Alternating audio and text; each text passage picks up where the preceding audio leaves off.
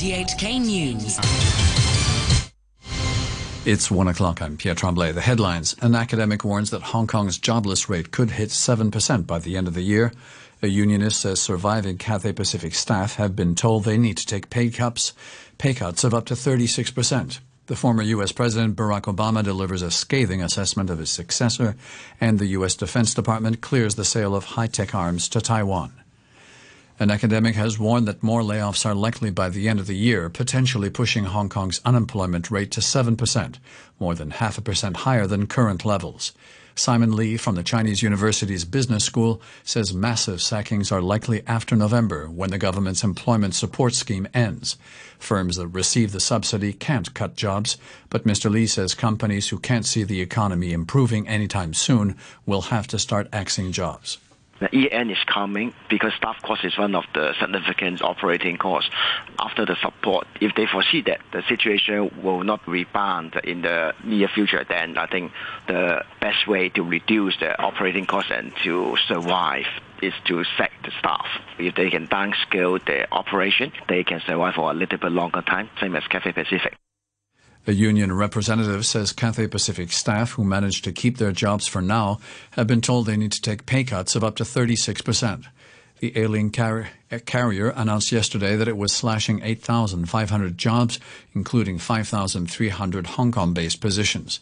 Amber Shun, the vice chair of the airline's flight attendants union, says employees' basic salary and hourly pay were reduced by 14 to 36 percent, with changes to other benefits. They'll also have to agree to take unpaid leave going forward. They have 14 days to decide. HSBC says it'll remove the hoarding around two iconic lion sculptures at the entrance of the bank's headquarters in Central, saying restoration work has been completed after it was vandalized on New Year's Day. The two bronze lion statues, known as Stephen and Stitt, were sprayed with red paint and briefly set alight by anti government protesters who were unhappy with the bank's decision to close an account linked to the pro democracy movement. In a letter to all staff, HSBC Hong Kong CEO Diana Cesar said the two historic lions have made their reappearance to the public in a simple ceremony today. The parent company of the Wellcome supermarket chain is expected to receive the lion's share from a government scheme to subsidize wages during the pandemic. The latest official figures show that Dairy Farm is getting almost $400 million, followed by ParknShop on 160 million and Watson's Retail with $71 million. The government says employers receiving more than $10 billion in the latest batch of its employment subsidy scheme for the period September to November. Pro establishment lawmakers have accused their rivals of possibly violating the national security law by disrupting LegCo meetings. That's after the Pandems made repeated quorum calls, which the government backers say are attempts at filibustering Liberal Party's Tommy Cheung said they should be able to pass a non-controversial bill in the blink of an eye, but he says the Pandems wasted time that could have been used on livelihood issues. FTU's Alice Mak said LegCo President Andrew Leung should keep them in check. I think it is the obligation and the responsibility of our president to make sure that our time is well used. So I think the president can consider any measures to ensure that we have an effective and efficient meeting, including setting time limit for some discussion items. The president must consider measures to ensure that we will have an efficient legislative sitting. The U.S. government has cleared the sale of more than a billion U.S. dollars worth of advanced air to ground missiles to Taiwan in a move that's expected to anger China. Wendy Wong has more. The State Department says it's agreed to sell 135 of the precision cruise missiles. It's also approved the sale of six air reconnaissance pods and 11 mobile light rocket launchers, taking the value of the three arms packages to 1.8 billion US dollars. The announcement didn't include the MQ-9 Reaper combat drones that Taiwan has reportedly requested. Beijing has increased diplomatic and military pressure on Taiwan since the 2016 election of President Tsai Ing-wen, with a dramatic rise in incursions by mainland fighter jets and bombers. Last week, Beijing released footage of a military exercise simulating an invasion of a Taiwan-like territory, featuring missile strikes and amphibious landings. Taiwan has for decades relied on an implicit U.S. security guarantee, but Washington has more recently urged it to strengthen its own defense capabilities. The former U.S. President Barack Obama has sharply criticized Donald Trump in his first campaign speech in support of the Democratic Party presidential candidate Joe Biden.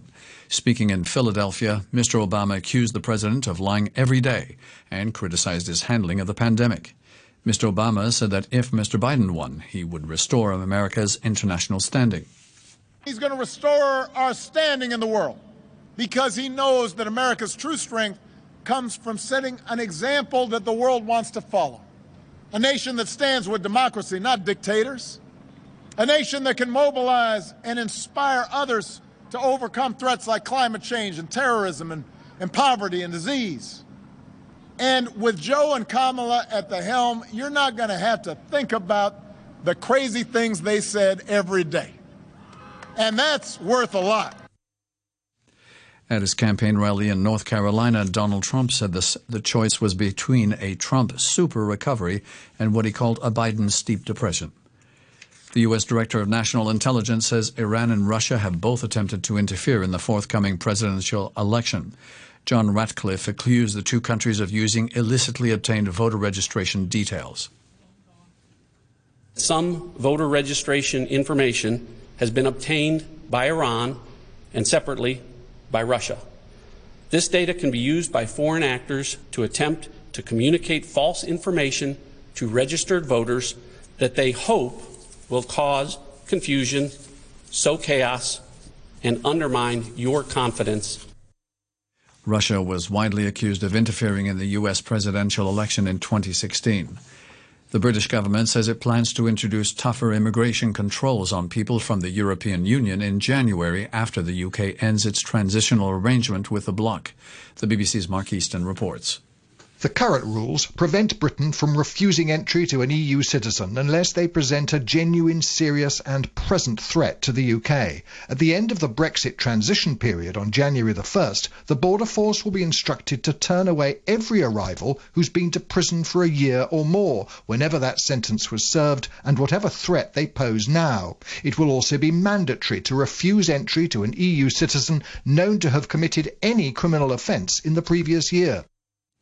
Two teenagers accused of pointing out the French teacher Samuel Paty to his attacker have been charged with complicity in his murder.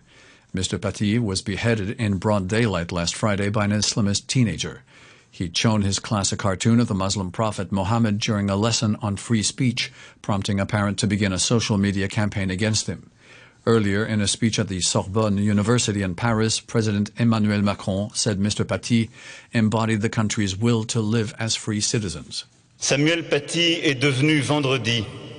On Friday, Samuel Paty became the face of the Republic, the face of our will to break the terrorists, to diminish the Islamists, to live as a community of free citizens in our country, of our determination to understand, to learn, to continue to teach, to be. Germany has recorded a record number of new coronavirus infections in a single day. Official figures show the country had 11,287 new COVID 19 infections in 24 hours. That compares with a previous 24 hour record of 7,830 recorded last Friday. It's also sharply higher than the 7,595 cases reported one day earlier. Spain has become the first country in Western Europe to pass a million coronavirus infections. The health ministry reported another 17,000 cases over the past day. Only five other countries have exceeded the million mark. The BBC's Guy Hedgecoe has this report. Spain has been the European country with the highest number of infections throughout most of this pandemic. And with these latest figures, it has broken yet another unwelcome record. Spain appeared to have the virus under control by the end of a strict national lockdown in the spring. But since then, a slow moving but large second wave has been hitting the country. The daily death rate from COVID is much lower than in March and April. Today, 156 more deaths were recorded, but it is steadily rising, as is pressure on healthcare services. Scientists say the mechanism that makes a tiny beetle's exterior shell tough enough to withstand being stabbed or run over offers inspiration for engineering and mechanics. Here's the BBC's Kat Wiener.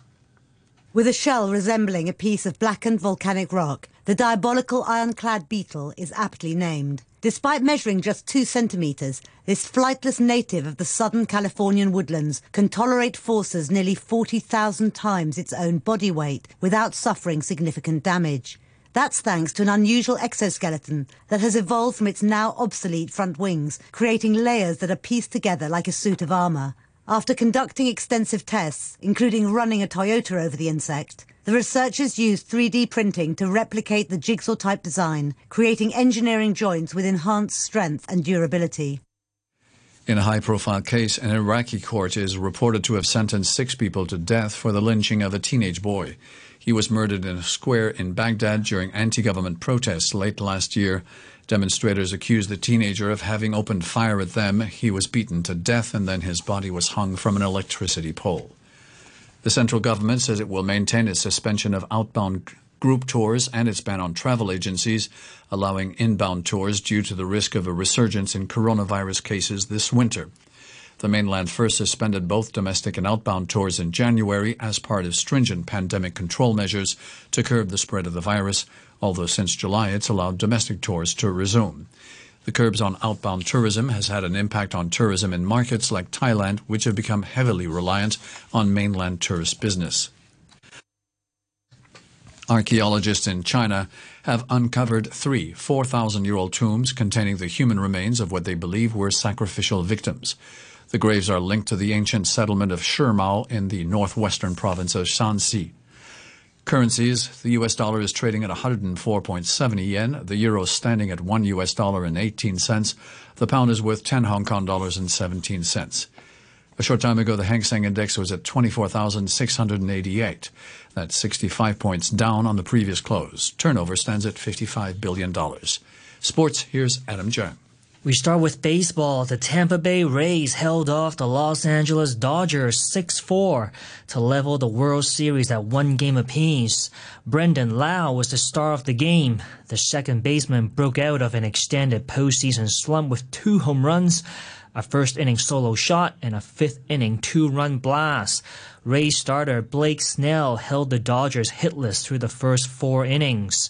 The teams now get a day off and will resume Saturday morning Hong Kong time. Charlie Morton starts for the Rays in Game 3 against Walker Buehler. Both pitchers have been sharp throughout the postseason. On to football now. Bayern Munich began their Champions League title defense with an emphatic 4-0 home win over Atletico Madrid. The two goals from Kingsley Coman came 59 days after he scored the winning goal as Bayern lifted the trophy last season. In the same group, RB Salzburg drew 2-2 with Lokomotiv Moscow. There was a stunning result in Group E. Ukrainian side Shakhtar Donetsk traveled to Spain without a number of key players due to a COVID outbreak within the club, but they came out 3-2 winners over Real Madrid. Details from the BBC's John Bennett. A remarkable performance by the Ukrainian side, who are missing seven key players after 10 members of their squad tested positive for coronavirus this week. With the likes of Benzema and Kroos on the bench ahead of El Clasico at the weekend, Real Madrid lacked urgency first half and were deservedly 3-0 down before the break. They did dominate the second half with Luka Modric and Vinicius scoring to make a comeback possible, and Federico Valverde had an effort ruled out for offside in injury time. Real Madrid play Borussia Mönchengladbach next, and they came close to a big win in Milan against Inter.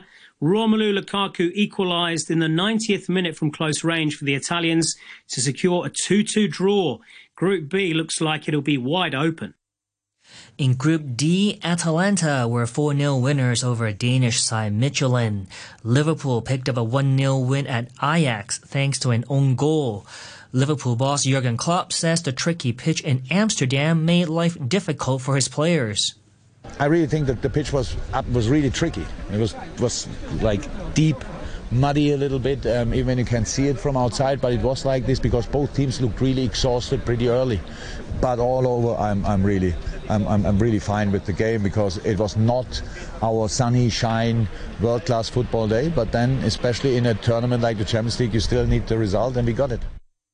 In Group C, Olympiacos beat Marseille 1-0. Manchester City came from a goal down to beat Porto 3-1. Sergio Aguero started City's comeback with his 40th Champions League goal. That was followed by second half goals from Ilkay Gundogan and substitute Ferran Torres. And that's your look at sports. Adam Jung reporting there. To end the news, our top stories once again. An academic warns that Hong Kong's jobless rate could hit 7% by the end of the year. A unionist says surviving Cathay Pacific staff have been told they need to take pay cuts of up to 36%. The news from RTHK.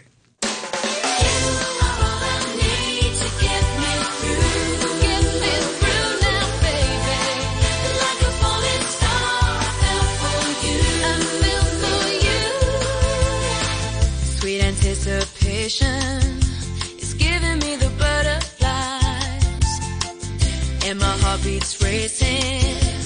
Loving you is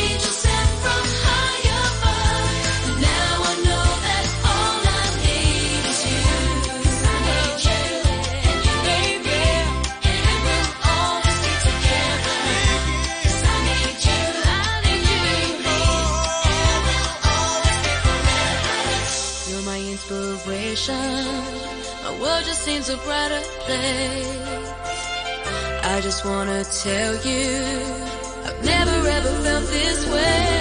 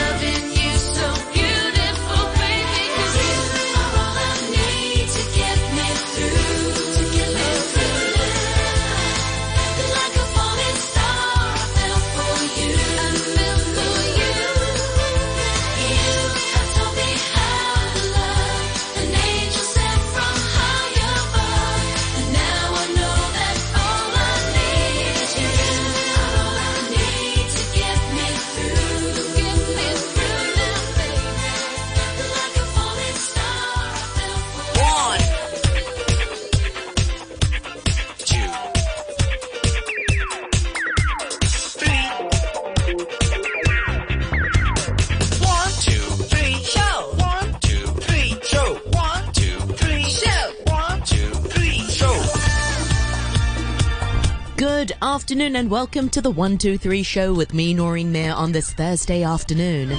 Thursday, the 22nd of October, is today's date. And a big thank you to Phil Whelan for the morning brew. We actually have a jam packed show for you. To start today's show, we'll be talking about 3D printing technology. Uh, what types of 3D printers to use, what can you print, and what do you need? I'm sure there are a lot of questions. And if you are a tech uh, geek or a tech buff, this is the one for you, or even if you're not. It's definitely interesting and mesmerizing to watch uh, how they print 3D objects. And we'll be chatting with Alex Sutty, who is the founder of Digital Dogs Studios. And we'll be chatting to him in about 10 minutes or so. And we hope to bring you uh, that interview onto the Facebook page, Noreen Mayer on RTHK Radio 3. And after 2 o'clock, we'll be chatting with Sadia Osmani for this week's uh, Thursday Chinwag. And today we'll be talking about white noise. And finally, after 2.30, Andrew Dembina gives us his global and local update of art news uh, around uh, town in his uh, segment Artsing Around. And of course,